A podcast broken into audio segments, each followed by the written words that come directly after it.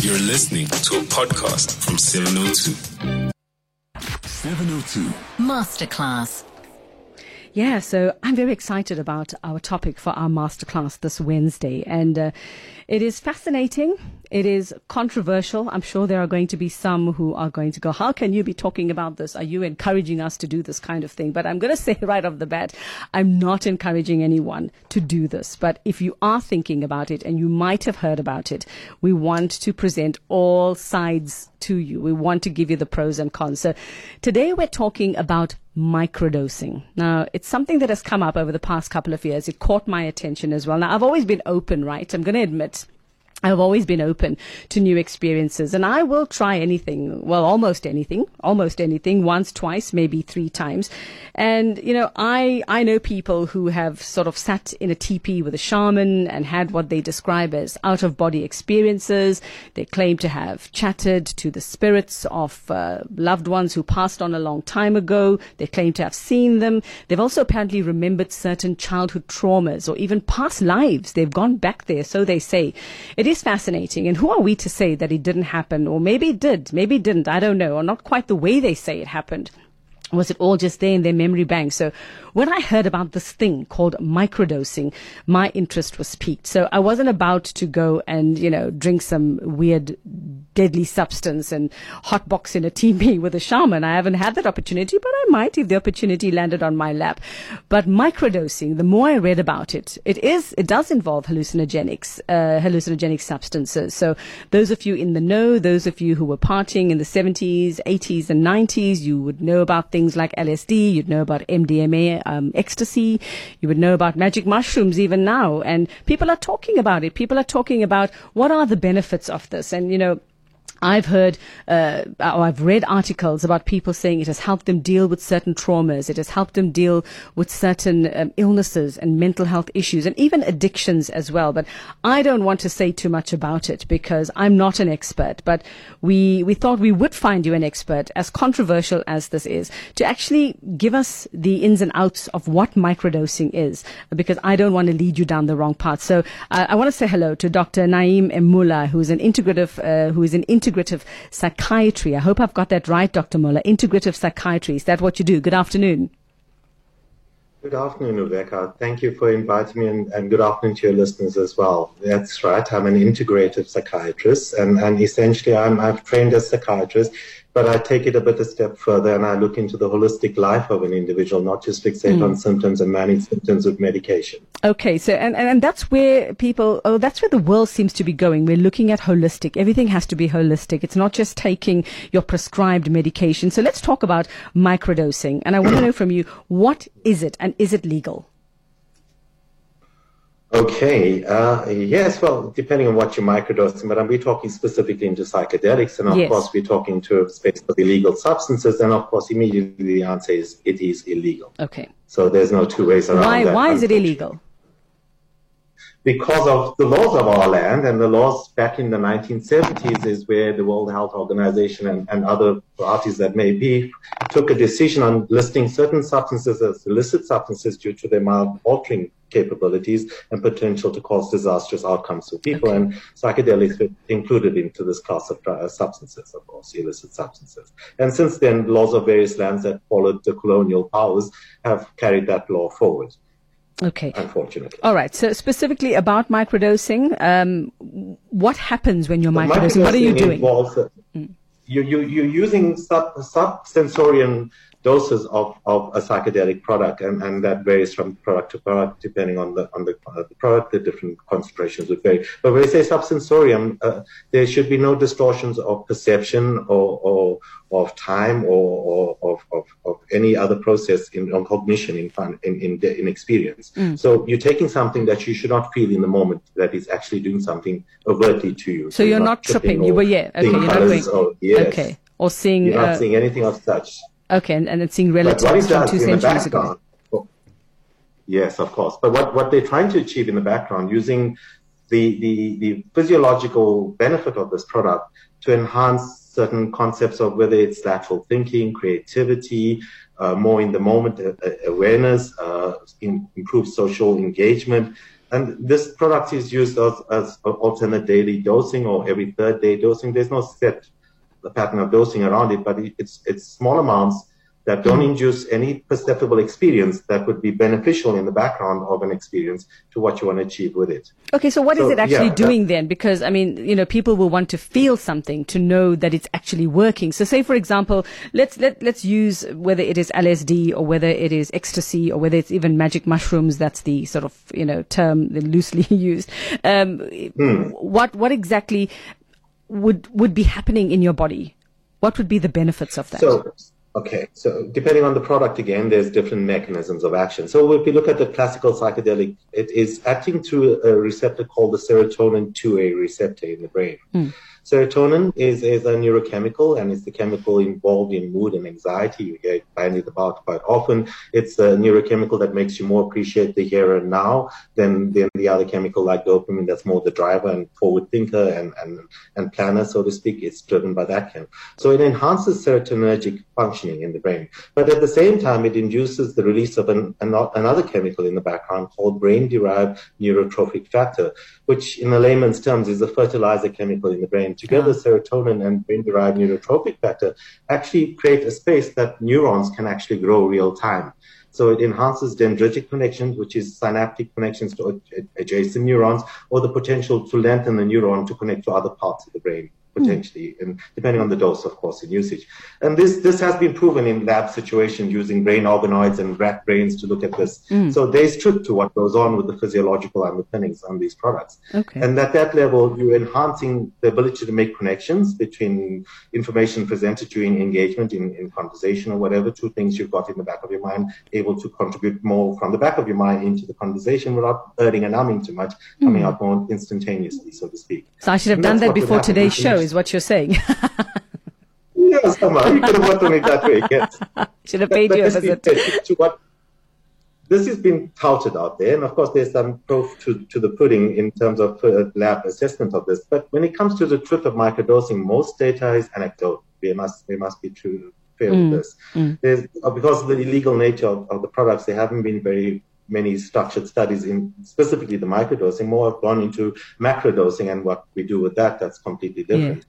Yeah. Uh, and, and, and so, so we can talk anecdotally. And so these are usually surveys, anonymous surveys that yeah. are done usually.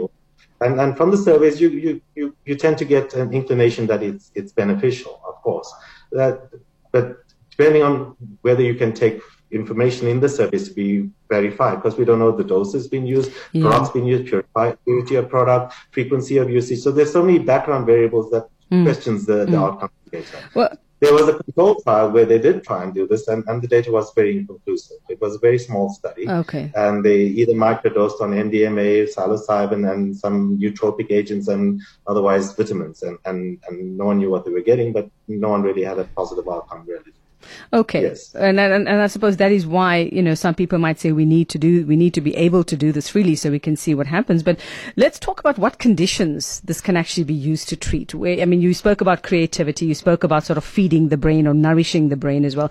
When it comes to actual conditions like medical conditions or psychological or whether it's mental health issues, what can this be used to treat successfully, you think?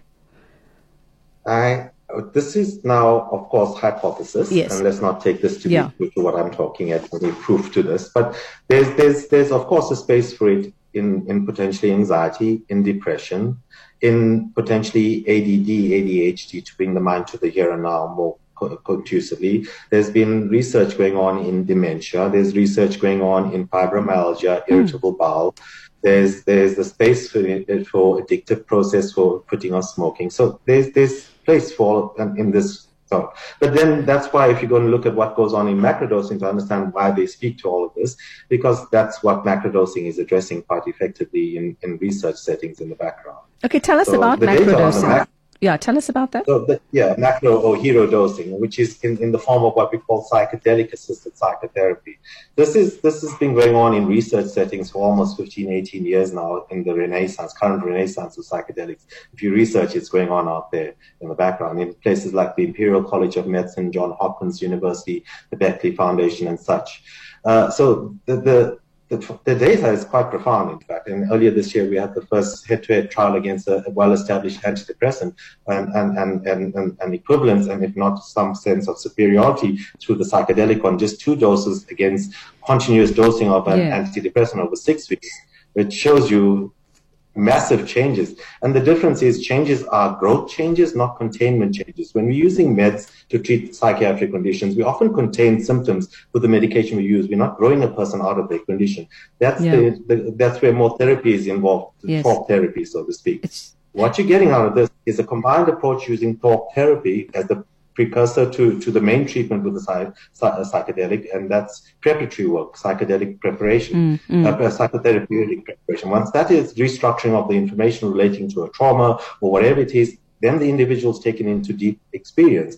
And there, that process work is then taken into hardwiring and putting in a layman's terms to perspective change in that person. So on the other side of that therapeutic journey, they have a uh, enduring outlook that is now that's changed perspective. That's what they walk forward with. Mm, and of mm. course, this doesn't happen magically with just one treatment. There's preparation and then integration on the other side of that journey and then review of the baseline to what needs to be addressed and more preparation work and then review. But what they've seen with studies that are uh, going on out there, that usually within two to three deep experiences, macrodose mm. experiences, you can actually walk away from chronic need for treatment and walk away from therapy mm. or where, uh, where where mainstream medications have failed to even contain symptoms, you don't even need the mainstream. Yeah. You're walking free of medication on the other side. So it's true healing rather than containment, so to speak. Mm. Rather than touching a person, we are healing people with this process. And that was my that was my next question. Is that you know the, this is something that can be done possibly? I mean, like you say, just for a controlled time, obviously in a controlled environment, with a, a, a proper medical professional, someone who is equipped to deal if with with something if if something goes wrong or you're feeling something that you shouldn't. It, it, it's something that is not necessarily would take years of your life. It it could even be weeks or months, and and and and you and, and you might start to feel better. Am I right? That's correct, and, and and logically, so so so the people who do this work define that the, the, the process of a psychedelic experience is equivalent to four to six years of psychotherapy and four to six wow. hours of a psychedelic experience. Wow. That's how the therapy gets internalized, hardwired, and enduringly experienced on the other side. So yes, there's growth out of this. Uh, like I said, I've been following the space quite closely for almost five, six, seven years now, mm. and and week by week, there's always some new outcome or new new data that's coming forward. That's why there's, there's startups abroad. There's I think there's there's over a billion dollars of startup companies in the psychedelic space trying to come up with a patented synthetic psychedelic that they can then get recurring income models on. Yeah. So a lot of people are trying to make this a profit model for themselves. Yeah. But the work that's been done is primarily been done with products that have been already out there. So psilocybin, magic mushrooms, mm-hmm. uh, LSD, of course, MDMA, uh, empathogen and Tactogen that has been used in the rave generation, of yes. course founded in valve already. It's making its way back into care and often in combination. So what we would call in a rave generation, a candy flip using two of these substances together. It's been used therapeutically in, in, in the protocols of approach and, and very, very, very uh, select, uh, successfully. So I should say. Mm, mm. So and yes, yeah. And Doc, you know, obviously there there are going to be those who think about, you know, what are the risks, and, and there might be some risks for some people. And, and the one concern is, are we opening the door to further drug use or using other drugs, illegal drugs, more harmful drugs? Does that happen? Like like many people think about cannabis as well, that it's it's it's a gateway drug. Could that happen? So, so in an unregulated and, uh, and um, poorly supervised process, you can complicate a person. Yes, uh, uh, uh, anyone can do a drug trip. Let's be fair.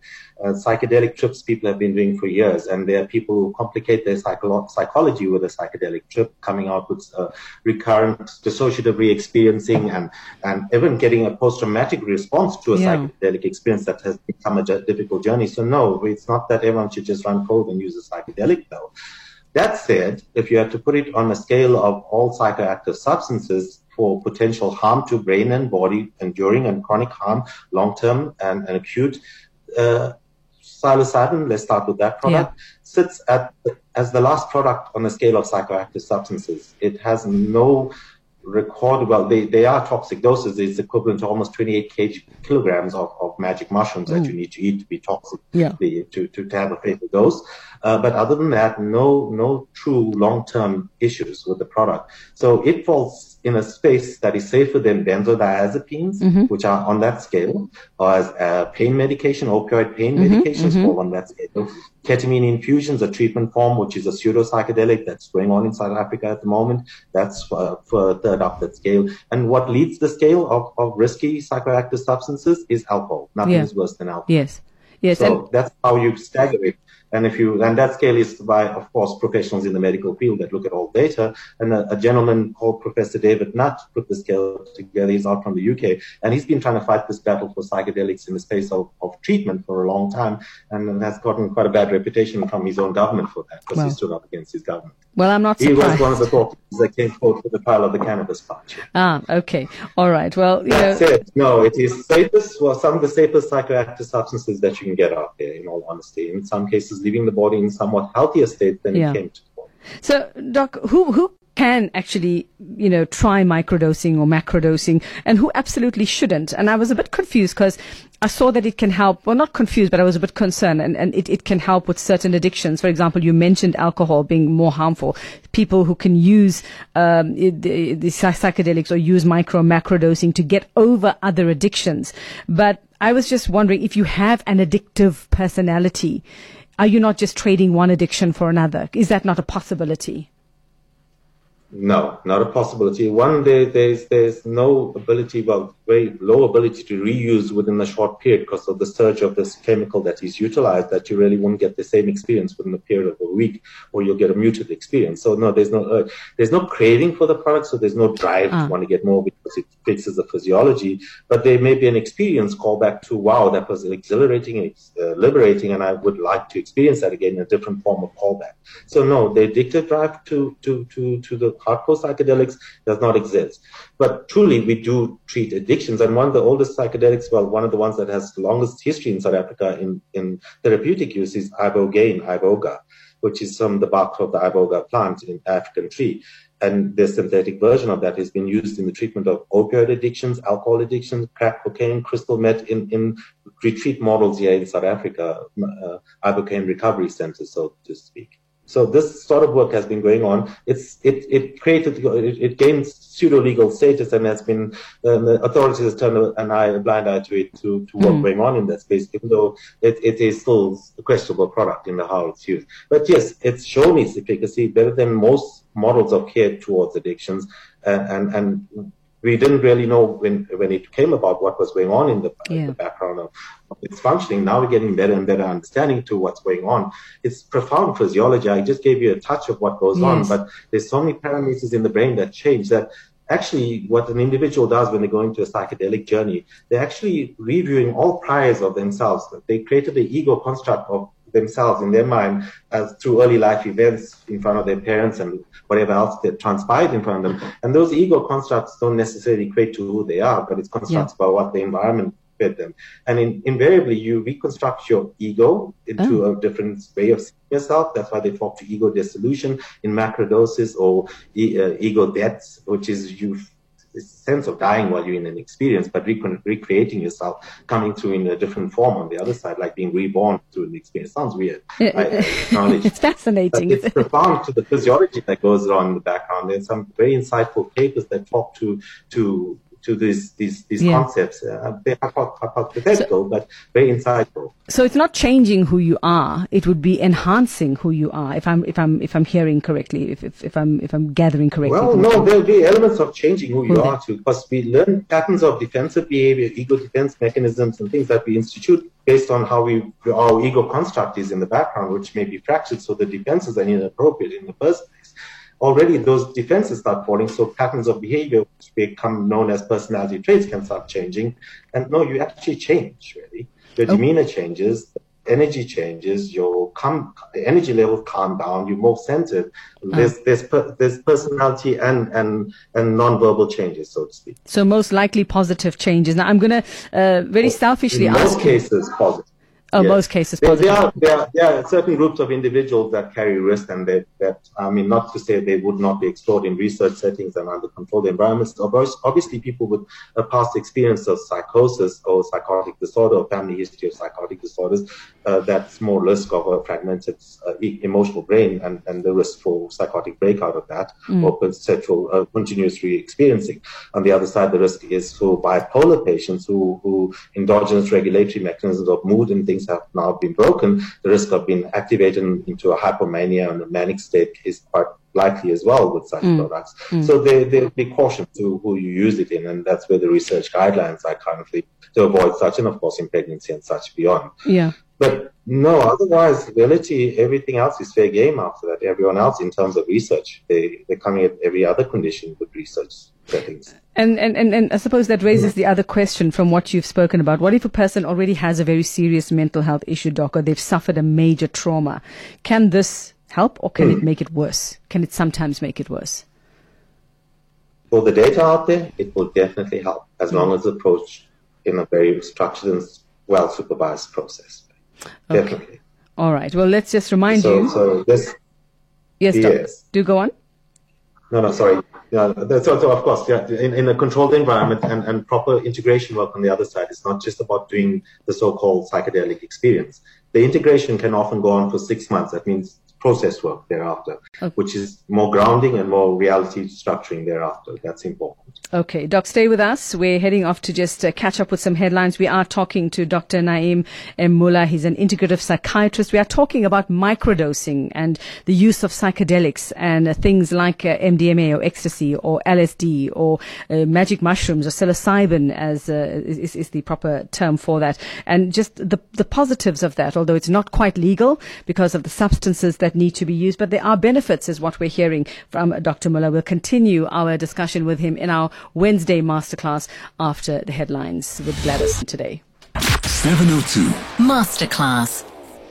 Yeah, this masterclass, we're talking, we're setting the cat among the pigeons. We're talking about something controversial, something that is not quite legal, but it is being done. There are studies that are being done in places. And we're talking about microdosing. And if you're still wondering what it is, it's, um, it's, it's, it's come up over the past couple of years and it involves taking very, very small doses of psychedelic hallucinogens. That's a mouthful. Psychedelic hallucinogens, things like, um, ecstasy or MDMA or LSD or uh, magic mushrooms or psilocybin is the uh, proper term for that, uh, and taking them in small doses, not so that you actually, uh, you know, get high or go on a trip or feel any any tingles anywhere, but it's literally, from what I understand, uh, feeding your brain and and and has a whole host of benefits, and, and feeding your body and your brain and your mind so that you can function better. And it, it apparently is said to reduce symptoms such as stress. It improves your mood, your optimism, your appreciation for life. It, can even improve your body functioning. That's what some or experts say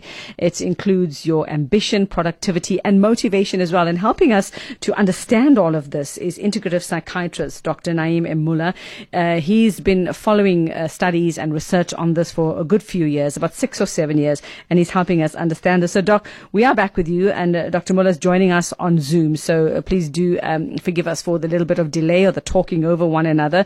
But, uh, Doc, you know, I I just want. Um, to get a better understanding of uh, you know the, the pros and cons of this as well. That's what we've been talking about. Oh yes, and let me just remind uh, our our listeners that uh, they can actually uh, give us a call. We want to hear from you. We want to know what you actually think of this. If I can actually find those numbers, there they are: uh, zero double one eight eight three oh seven oh two. If you want to call us, if you have any thoughts on this, if you want to WhatsApp us or send us a voice note, it's zero seven two seven oh two one seven oh two. What have you heard of microdosing? Have you had some questions about it? Do you have a condition? That you actually think uh, it might uh, be able to help you with, uh, then give us a call. We'd love to hear from you. Dr. Mulla, I want to just do something very selfish now. So I canvassed a few friends when I knew that I was going to be talking about this here on the show today. And of course, being at a certain age, many of us over 40, close to 50, a lot of them wanted to know, can it help us in the bedroom?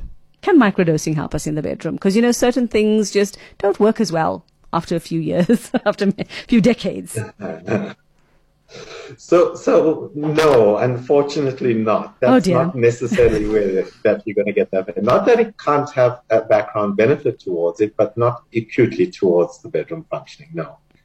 Okay. And um, not that there've been much studies that looked at, but just primarily focusing on the serotonin experience. That's not the drive to want to get things. So it may just switch off the moment. Oh dear. Okay. So let's not go there then. All right. So we are talking about, you know, where this is being done legally uh, because obviously it, it is illegal. It is considered illegal because of the substances. Where is it being done? Uh, do we know which countries this is being done where, where tests and trials are being done legally and responsibly? Yes. So, so uh, like I mentioned, the UK with the Imperial College of Medicine that's been leading mm-hmm. the, the, the, research arm there, and, and they combine forces with the Beckley Foundation, which is a philanthropy group that's out there in the UK as well, that's funding a lot of the trials. There's work being done out of Holland where there's a bit of a technicality in their law. They have uh, truffles that are psilocybin containing. The yeah. mushrooms were banned, but the truffles are not. So there's a loophole that the truffles are being used in, in a clinic retreat called Synthesis that that has a program that utilizes and that's been going on for a while.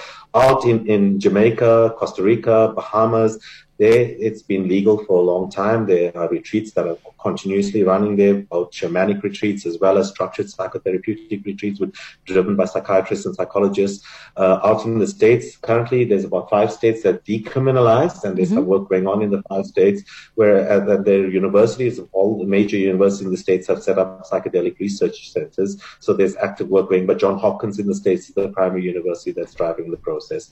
Okay. There are other states that are all going on.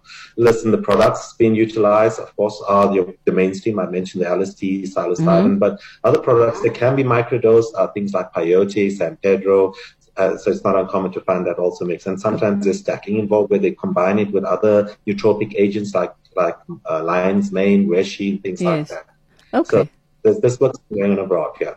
Of course, to the microdosing side, there's there's some work going on, not too active trials there, but there are some active trials going on there, uh, more towards dementia patients and towards things uh-huh. like autistic spectrum, uh, fibromyalgia, cluster headaches. That's where the microdosing trials are kind currently focused. Okay. But majority of the trials are either macrodosing or combined therapeutic agents, so where they're using LSD, MDMA, MDMA, psilocybin, hence combined therapeutics. Oh, absolutely, yes. absolutely. And what, they, what they're finding is it actually works across the boards for nearly every mental health condition in a different way or mm. form, but it actually works across the board, underpinning the common link to all mental health conditions underlying of course. Okay, absolutely fascinating. Well, uh, let's hear from Tyron in Roodepoort. Tyron, good afternoon. You want to contribute? Uh, you know about all of this?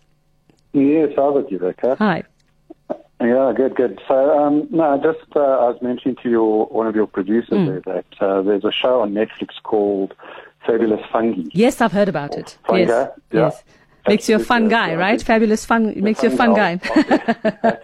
oh, Paul Stamets, uh, I think he's the guy that's done all the research and whatever.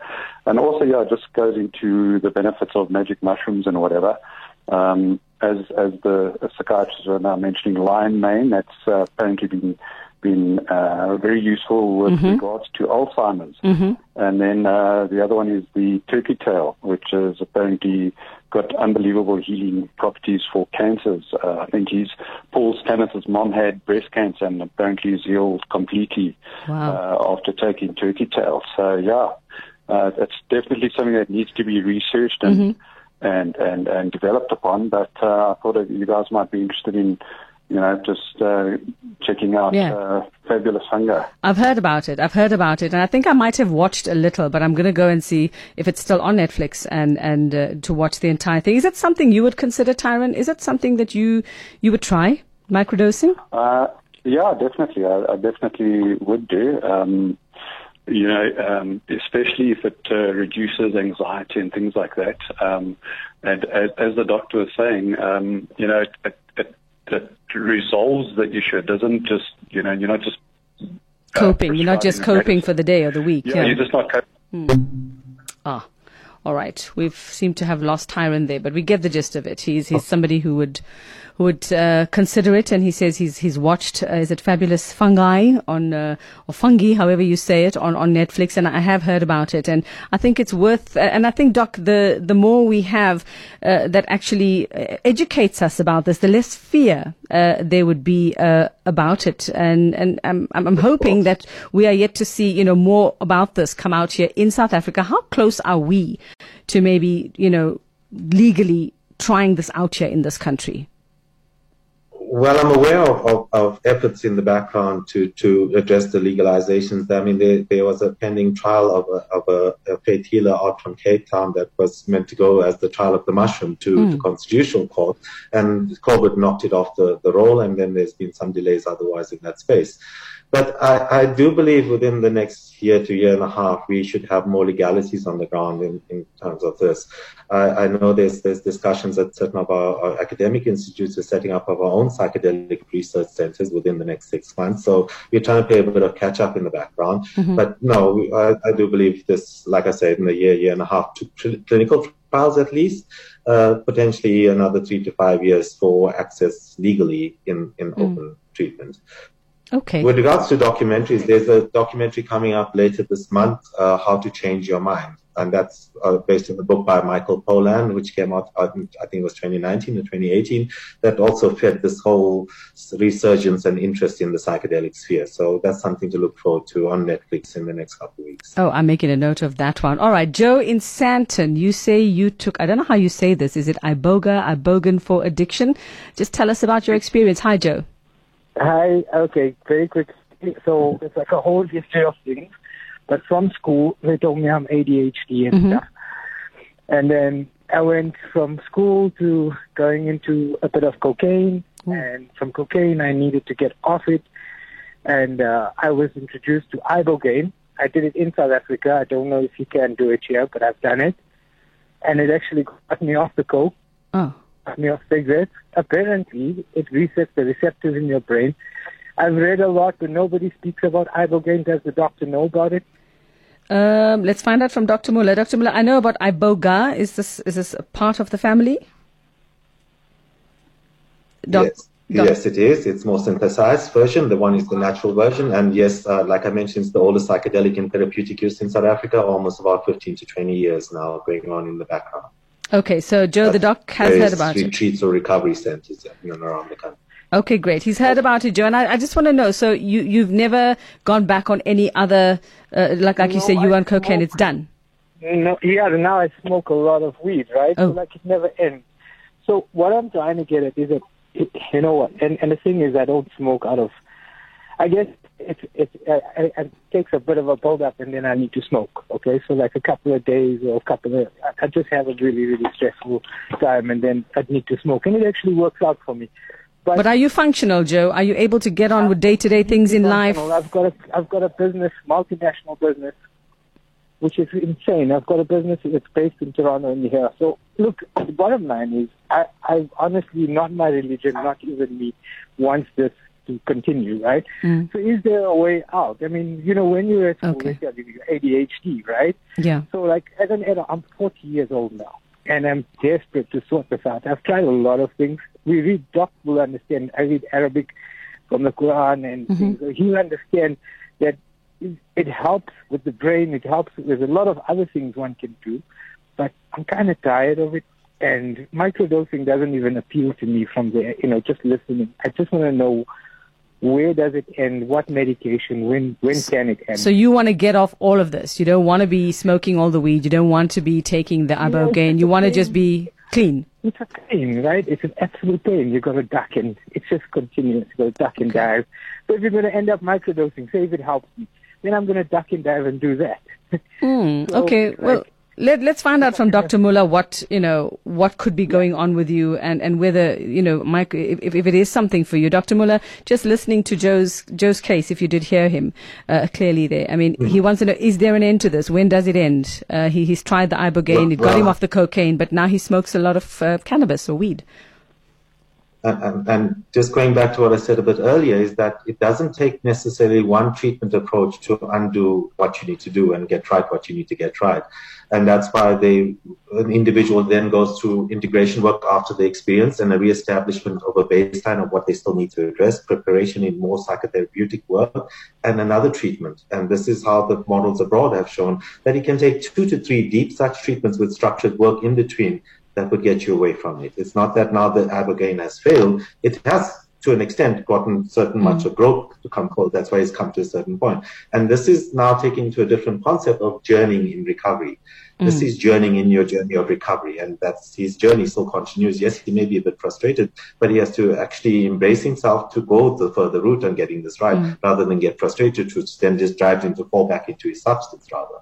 So no, this this this work can go. You should rather review that, go back to the original center you've been to if they're very structured in integration and preparation work, or possibly look for one that is more structured out there to review such mm-hmm. an approach. Joe, I'm just wondering how many times have you taken the IBO ibogaine? Did you just go? You said you did this abroad. Did you just was it once off? You just took it like literally twice. You took it literally twice. Like, so in two sets. So after yeah. six years, uh, I did it first, and then after six years, I did it again.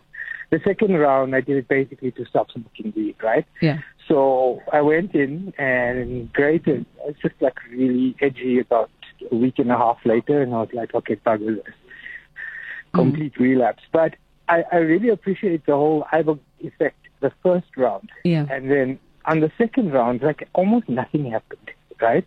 I didn't have any major, like, the first round, you puke so much. It's like this huge amount of bile that comes out mm. of you. You think you're completely cleansing yourself. When you, you're completely dizzy and stuff. And for three, four days after that, you, you, you're very emotional because my ibogaine trip took me right back to my, I felt like I was in my mom's womb oh. and coming out and all of this. It was wow. really, really intense. So everything that happened in childhood popped up in that ibogaine trip and it lasted with me for I guess for my whole lifetime, whatever I saw it, right? Mm. But it's insane, like the whole thing. You know, you you'd never see this on TV. No one will tell you what's going to no. happen, what's going to come, and then you go through it. And really, ibogaine can get you off cocaine. I'll tell you now. Yeah, it it it, it 100% can get you off. In my that's my my only yeah. You well, know, the, my only experience that I can say yes, that works. Well, Joe, you did hear what Dr. Mulla had to say. He said, you know, it, it, it might be worth a few more tries to actually uh, get you off this. Like you say, it, it, it worked to get you off cocaine. Now you've yeah. gone on to weed, which some might say, okay, it's not as bad. Some might say is just as bad. But it, it, it might, yeah. and if you can afford it, uh, you know, like he says, um, it, it, it might just be worth once or twice more or whatever it is. But maybe, uh, Dr. Mulla, can, can, can Joe contact you maybe just for further advice? Um, and, and where would he find you? Yeah. Uh, definitely. I'm listed on, on, on Google Maps and, and you'll find me on my website as well. But yes, you, he's welcome to contact. All right, great. So, Joe, I hope that helps you. Yeah. And I hope that helps you because it's not a one size fits all, these kinds of things. And we don't want to give out, you know, this might work for you. It might, might not work for everyone else who, who is listening. So good luck. And, and like Dr. Mulla said, do feel free to contact him. He's uh, Naeem Mulla and just look for integrative uh, psychiatrist uh, to, to find him there. So good luck with that, Joe. But very fascinating. And thanks for sharing your experience with us. Not many people would, would, would want to talk about it. Thank you. Thank Thanks very much. Well, Dr. Mulla, that certainly is, you know, and, and I'm glad Joe called us because um, for somebody who's actually been through this, and so many products there that we actually that we actually don't know exist, and, and, and that you know some might say nature has provided. So, and, and, and I suppose the years will go by where we learn more and more and more, and the more documentaries that come up uh, with all of this, and the more books that are written, and the more research. And uh, look, I'm I'm that person. Like I said, I'll be happy to take part in any trial. I'm not doing much these days, so I'll, you know, I'll be happy to be part of the trial and come and just you know take something and lie down and see what happens. But um, but the, we we we cannot uh, sort of disregard what the benefits of this might be. Naturally, if you consider that, that these products have been used by ancient cultures over millennia, and no culture is going to hold on to a product that is harmful to their people, no, there's, there's a lot we're missing behind the scenes of these products, these so-called plant medicines, so to speak. Yeah, uh, I see that we've got uh, a question from Gail, and she wants to know: Is this the ketamine drip? So I don't know what a ketamine drip is. I've never had one, but Dr. Mulla, maybe you can answer that question. Uh, is, is that a form sure. of microdosing? I think that that's what she means. No, no. So ketamine is a pseudo, pseudo psychedelic product. It, it's truly a dissociative anesthetic agent that's really been on our market since about 1970. It's just in the last decade been repositioned in psychiatry where it's used as a psychedelic product in therapeutic care. So you go into a treatment room, you put a drip set up for you, you have a mask over your eyes here and a, a soundtrack and closing you in and, and you put into a therapeutic journey under ketamine, which is then dosed to a level that is sub-anesthetic. It takes you to a dissociative experience which you, you zone into your mind, if that's what dissociation is about. And mm. that is the trip that you have. And under this experience, again, brain-derived neurotrophic factor is released and synaptogenesis and neuroplasticity takes place and there's a rewiring. So that ketamine infusions are not microdose. It's a, it's, it's a psychedelic experience that goes on for oh. about 40 minutes mm. and is done over a cost of three to six, depending on the individual's indication and response to the intervention. All right. And, and then, this has been in South Africa for about three to four years now. And that's legal. And that's legal. Okay. Yes. All right. Someone, Doc, wants you to talk about, I hope I pronounce this right. Is it mescaline or mescaline and ibotenic acid from the Amanita muscaria mushroom? I'm learning more about mushrooms today than anything else. Can you, do you have any thoughts on that? yeah, mescaline is, is a form of a psychedelic as well. So you, you have the classic that works through serotonin pathway, and then you have the mescalinic pathway, and that's psychedelic too. Yes. Okay, and then someone says, I have been microdosing with psilocybin um, slash lion's mane mix. I have foggy brain due to Hashimoto's. Me too, I have a foggy brain due to Hashimoto's, and it has been life changing. Mm. Clarity of thinking and mood lifting. So I'm a Hashimoto's uh, sufferer as well, Doc, and I wonder if this is something that would actually help me as well. Tell us about that, please, because I'm particularly interested in this one of course, you have autoimmune conditions that play in the background. There's mm. activated stress response, and there's there's data that shows that there's a switch down of your adrenal surges and stress response in, under the influence of these microdosing products, which would be, give you more clarity to cognitive function if you're not surging adrenaline and then dopamine as a neurochemical secondary to the adrenaline. That's potentially the benefit of improvement that they may be experiencing as a result of this. So it's the switching off a stress response pathway in the background, on top of the neuro, neurogenetic benefits as well. Okay, so I, I, mean, I've seen things like uh, lion's mane, and I've seen things in, in certain products, um, even in like little shakes for kids. Uh, so it, it is there. So something. It it seems like those are legal things that we are finding them in those little stores that uh, you know that that sell this sell drops and all of that. So I, I'm just wondering, how do we know? I mean, we, we, we are saying that they are illegal, but we are seeing them in, in, in different no, forms. So no, I'm a bit no, confused here. Yeah. There's two different things here. The, okay. the, the psilocybin containing mushrooms, which is containing psilocybin, those are psychoactive mushrooms. Lion's mane, reishi, cordyceps, turkey tail, these are types of mushrooms that have other components in it that are nootropic in benefit. So they will help brain growth and neuronal health, but will not induce a psychedelic experience. Okay, but they, they have health benefits. So they're not classed as psychedelic. Yeah, they will help with nootropic issues, uh, will help with, with focus, uh, help in, in, in, the moment. So it's often used as supplements for ADHD as well. So rather than run straight to the med, we use these uh, nootropic supplements to help for more in the moment focus. Okay, so not quite the same thing, but from the family is what we're saying, but no, not quite the same effect. Not not the psychoactive products. Okay. Yes, no. So so doc, you know, where would we where would we sort of find if somebody like we had Joe say he went abroad? Um, you know, how accessible is this to South Africans? Because I'm sure there are a lot of people now who want to say, okay, I suffer with this, me with the Hashimoto's, I want to try all of this, and we just don't know if we're going to go through the back door here somewhere. We are going to, we don't know what we're getting, right? And and that's the danger. You know, if, if somebody wanted to get proper information about this, where where are the responsible places to seek that information? So we don't have a central authority in South Africa, unfortunately, and, and a lot of the information is really taken from abroad. So yeah, there are treatment centers that are legal abroad that you can get direct information from these centers. The, most of our local information is, of course, just accumulation of what's out there. Uh, locally, I would say wait till research trials kick off within the next year. I would think we'll have our research centers up and going, and maybe yourself, Rebecca, can step forward as a candidate in research, like you said, you're open to this. Yeah, yeah, I'm there, I'm uh, there. But other than that, I really don't want to put my head on on the block and give advice to where to look for information at the moment.